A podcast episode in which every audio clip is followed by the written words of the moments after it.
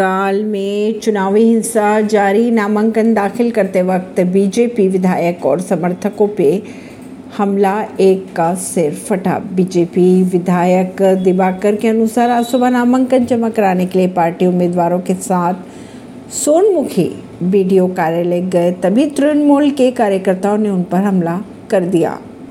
बाकुंडा के सोनमुखी में पंचायत चुनाव के लिए नामांकन दाखिल करते समय बीजेपी विधायक दिबाकर घरामे पर हमला किया गया। आरोप यह है कि तृणमूल ने बीडीओ कार्यालय के सामने उन पर हमला किया। इस दौरान बीजेपी कार्यकर्ता और मंडल नेताओं की पिटाई भी की गई। इस घटना में एक बीजेपी समर्थक का सिर फट गया।